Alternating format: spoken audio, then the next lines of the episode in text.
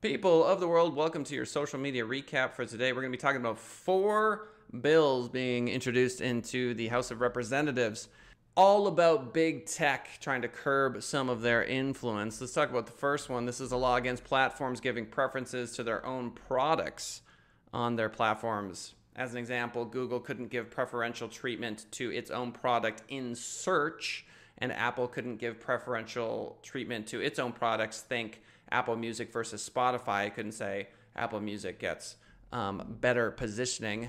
This information is coming to you from socialmediatoday.com, link in the description. There's another law that is potentially, I should say, a potential law, which is a ban on digital platforms owning subsidiaries that operate on their platform if those subsidiaries compete with other businesses. I find that interesting because doesn't every business compete with at least some other business? The point, again, is to reduce preferential behavior. Another law, potential law, is a restriction on business mergers.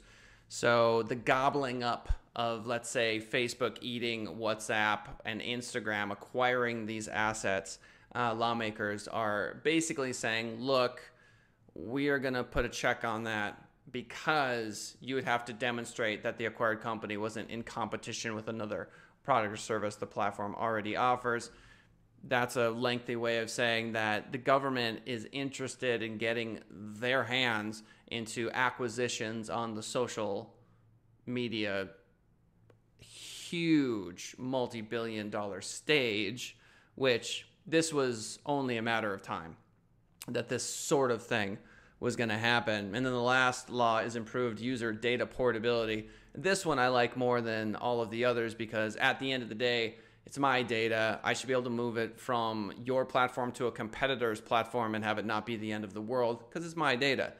This makes sense to me. So the government is really diving in to laws that are going to restrict the growth, the mergers, the acquisitions of these tech giants because they are saying enough is enough is enough. Now, free enterprise is one of the reasons why we are able to enjoy this incredible gift of living in the United States if you live in the United States. Now, I know a lot of people are going to say, ah, the United States is garbage, whatever.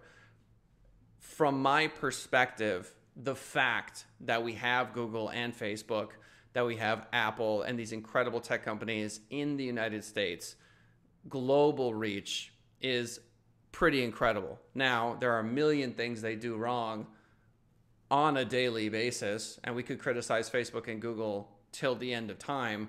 Every institution that grows to a certain size eventually has to fight governments because what the governments are beginning to realize is that these global institutions are more powerful than they are. They have to put some sort of check.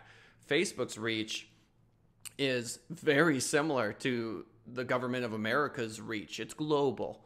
And so the per capita GDP of America, and then you look at the influence of something like Facebook, and you see the interconnectivity of these things.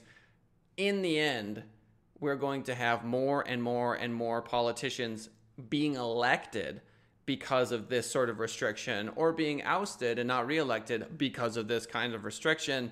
There is, of course, a balance that will be struck we are beginning to see what we're going to be hearing a lot of in the future, which is local government fights global entity. And each individual nation is going to have to do this. So you're going to have your Australian Facebook rules, your European Facebook rules. Different countries will set different precedents. Who's really more powerful at the end of the day? The multinational corporation or these little governments around the world that are trying to rein in these multinational corporations. I think this is the beginning of the dissolution of the power of the arbitrary lines we like to so cling to, which is to say that once a precedent is sent set in say Australia, that may affect Europe, that may affect America and because the economy is so incredibly global at this point, think Fiverr, think the graphic designers you can get anywhere, think you can get a web developer working on your project in India. we're going to see the slow erosion, erosion of what was typically a very powerful national identity because everybody's on Facebook. How much different is it really that you happen to live in India? How much different is it really that you happen to live wherever?